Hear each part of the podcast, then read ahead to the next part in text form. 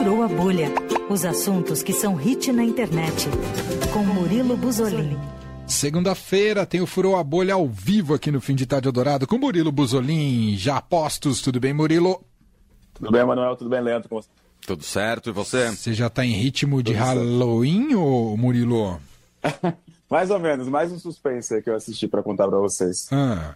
Mas aí não combina o suspense com o Halloween? É mais ou menos? Combina, ah, combina sim. Então é tá. É baseado também em história, em história da vida real. Hum. É, mas é um, é, um, é um fim que a gente não tem. Não tem, um, não tem um fim, na verdade, né? É uma história real que aconteceu em 2018, mas não tem fim. A gente está falando aqui da série, mais nova série da Netflix, de suspense, é o Bem-vindos à Vizinhança, ou The Watcher, que é o nome original dos criadores, é, os criadores são Ryan Murphy e Ian Brennan, que também criaram aí a, a, última série sucesso na Netflix, é o Dummer, um canibal americano. Ambas as séries são de histórias reais.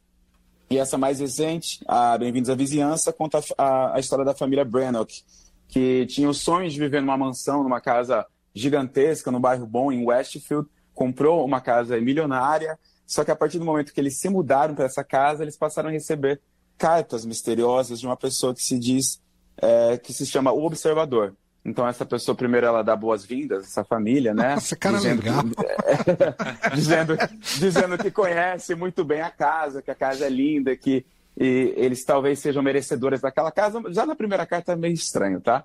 E, e, e nisso a família Branagh começa a desconfiar de todos os vizinhos, que são vizinhos esquisitíssimos, tá? Tem, tem, um casal de, tem um casal de vizinhos mais velhos que eles ficam vigiando eles. Ao mesmo tempo que vigiam, eles eles comentam sobre a aparência da, da paisagem da, da casa, enfim, como eles deixam a paisagem. É, a família está se mudando, querendo fazer uma, muda uma, uma, reforma na cozinha. E eles começam a palpitar um pouco demais na, na, reforma da cozinha, dizendo que aquilo não combina com a casa dos restantes, né? Nossa. Com a vizinhança. É, depois tem uma outra vizinha, a Pearl, que tem um filho meio que esquizofrênico, assim. Ele, ele entra dentro da casa, ele assusta a criança, tem um elevador dentro da, dessa casa dos Brannock, é um elevador de comida, um elevador antigo, né? Que levava comida de um andar para o outro. Ele, ele faz pegadinha ali com o mais caçula do, do, dos filhos, entrando. Né? Então é uma coisa bizarra. E pensar que isso aconteceu na vida real, tá? Na vida real, o casal Maria e Derek Brothers, eles compraram a casa em 2014, mas ao contrário da ficção, eles nunca chegaram a, a se mudar para a mansão, porque a partir do momento que eles compraram a casa, que foram visitar, né? É, eles começaram a receber carta. Então, na primeira carta que eles receberam, essa história foi, publicada no The, uh, desculpa, New York New Yorker, né? Uhum. Isso, lá em 2018. A primeira carta que eles receberam era: Querido vizinho do 657 Boulevard, permita-me dar, valor, uh, me dar boas-vindas ao, ao bairro. É, a, sua a sua casa tem sido assunto da minha família há décadas. E aí ele começa a falar e falar da estrutura da casa, da arquitetura da casa, de todos os detalhes. Depois as, as cartas começaram a ser um pouco mais evasivas, falando o nome dos filhos dele, é, a escola que eles estudavam, em detalhes um pouco mais íntimos, né? E o, o Ryan Murphy trouxe isso, um suspense, ele levou esse suspense ao extremo, né? Colocando um pouco mais de pitadinha ali na, na ficção, porque o negócio vai fundo. As cartas ali vão são mais piores, são piores, né? No, no seriado. Mas já adianto aqui para vocês, se vocês esperam uma história com começo, meio e fim, assim como a vida real, não tem fim, tá? Ah. Isso você está querendo é um dizer que vai ter segunda temporada, é isso? Não, não. Não é não isso. Tem, não, se caso tiver uma segunda temporada, vai ser um grande erro. Espero que não. Não está sendo muito bem recebida também por conta desse fim, porque pela história. Oh, não vai me contar, hein? O... Não, não, não, não, não, não, não, vou contar. Ah. Mas como a história já é pública, né, de, desde 2018, ah. uhum. todo mundo sabe que ela não teve fim, que as investigações não levaram a lugar nenhum, a não ser que, enfim, não vou falar aqui spoiler. mas o, o, o Iron Murphy, ele, os atores são ótimos, a Naomi Watts e o Bob, o Bob Cannavale, eles conseguem entregar esse suspense, elevar o suspense até o último episódio, porém não temos resolução. Então, assim, é isso. Se vocês querem um suspense, vai ficar intrigado, que vocês. Eu não gosto de coisa mal resolvida. Agora, se vocês não ligam para isso, o suspense tá ótimo. O Ryan Murphy conseguiu dosar ali os, aquela, a, a, característica de Ryan Murphy das suas séries, né? De, de suspense e terror. Mas não tem nada de terror, tá, gente? Não tem nada de terror. Assim como a vida real, ele conseguiu transformar ali, colocar um pouquinho. Um, subir o nível do, do suspense, mas não tem nada de terror, não tem nada de fantasma, não tem nada demais pelo menos não foi comprovado. Você né? ficou com medo dos seus vizinhos depois? Não fiquei, não, não fiquei, não. Se eu, morar, se eu morasse num condomínio, uma mansão como aquela, eu ficaria. Um rapaz entrando dentro da minha casa, não tem condição alguma. É. É, uma é, casa eu... grande chama também isso, não chama? Casas é, muito. Chama. É. Enfim, com muitos atenção. cômodos, escadas, elevadores, já tem barulhos, enfim. É, o, o, caso da vida real, eles acionaram a polícia, né, um detetive, um detetive particular e até o FBI, assim como a, na série, mas é apenas um teste de DNA que comprovou, enfim, se é mulher ou homem, não vou falar aqui, e não passou disso, não passou disso mesmo. Na vida real, eles é, a, a maior a, chute né, das pessoas é que, tipo, eles, venderam, eles compraram uma casa que uma pessoa que já estava interessada queria, então começou a ameaçar eles para que eles desistissem da casa e aquela casa abaixasse o valor entendeu? Entendi. Ah, então, é como se um dos vizinhos ali, os vizinhos creep, esquisitos deles, é, estava de olho naquela casa, mas como a casa era a mais cara do bairro, então começaram a mandar essas cartas para que eles desistissem de comprar e esse, esse preço fosse caindo, porque daí a casa fica né, com estigma de mal assombrada. Esse é o chute, tá, gente? Isso não foi comprovado. esse, esse, é o chute que tem na série, que tem na, na, na história real e também eu acho que é o mais provável mesmo.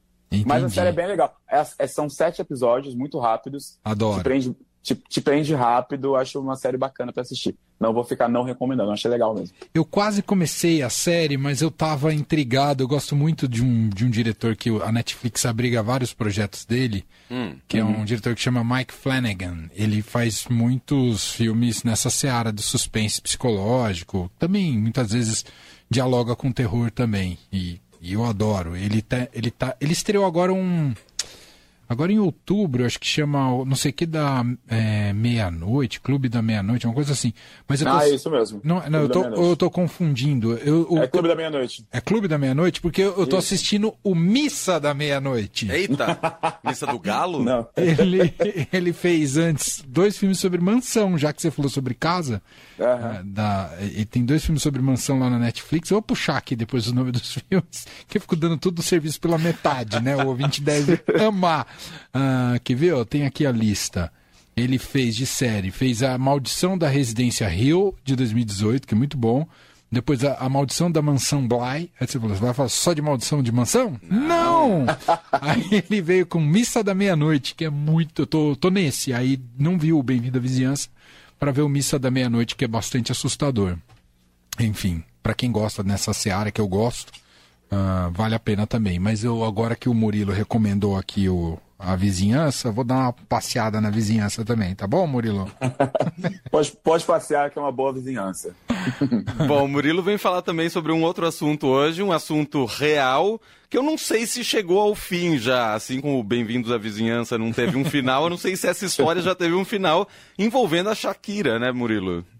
Exatamente. A Shakira, toda vez que ela, ela estoura com alguma música, algum outro assunto é, por conta do seu trabalho, volta com o assunto de que Shakira sonegou imposto, né? É, na verdade, a Shakira fraudou 17 milhões de dólares e já foi comprovado, ela já até pagou uma multa em euro. Então essa história até então teve um fim.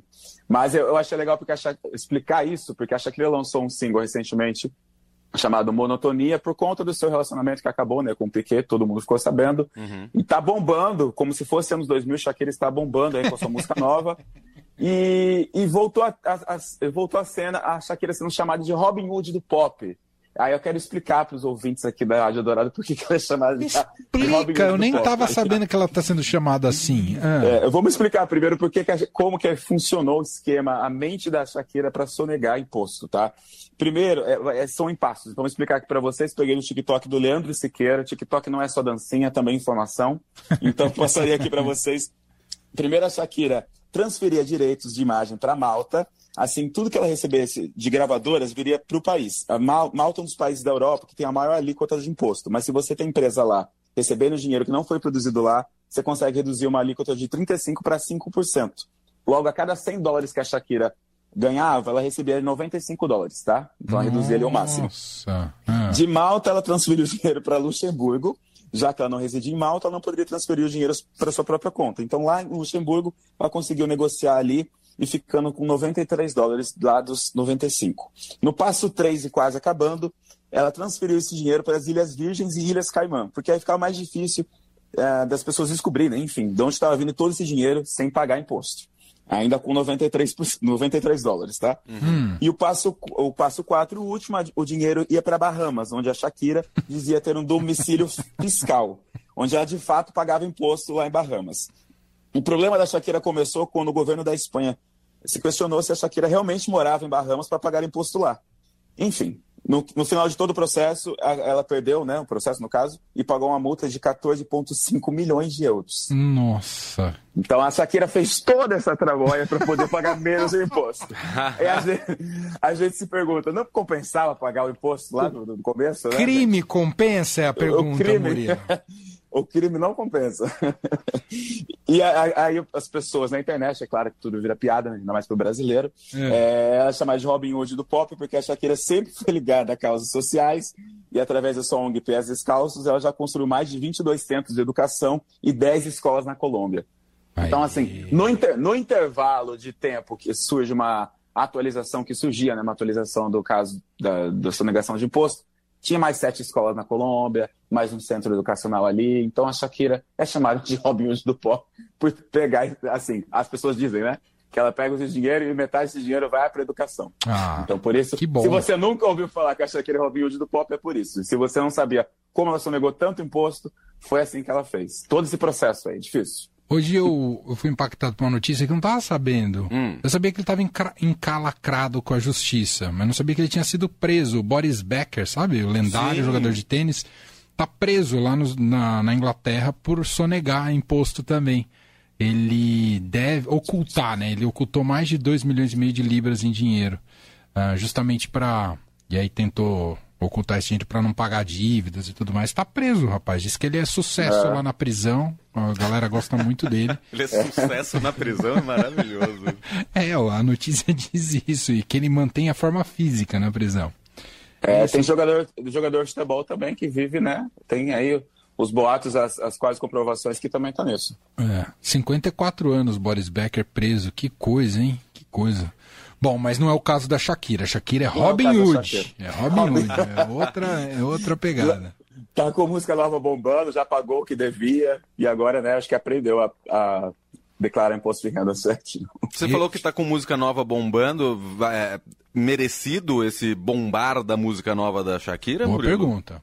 É legal, tem umas referências ao, ao, ao término dela com o Piquet. Eu achei bem legal, bem atual o clipe que eu acho que deu um hype pra música, porque ela meio que toma um tiro de bazuca, e aí ela anda o clipe inteiro com um buraco no meio do peito carregando o seu coração. Nossa.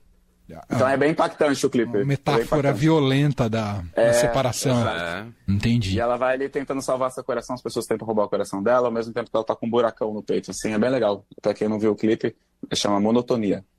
Eu e Leandro somos, somos da época que a Shakira cantava no Aramaçã.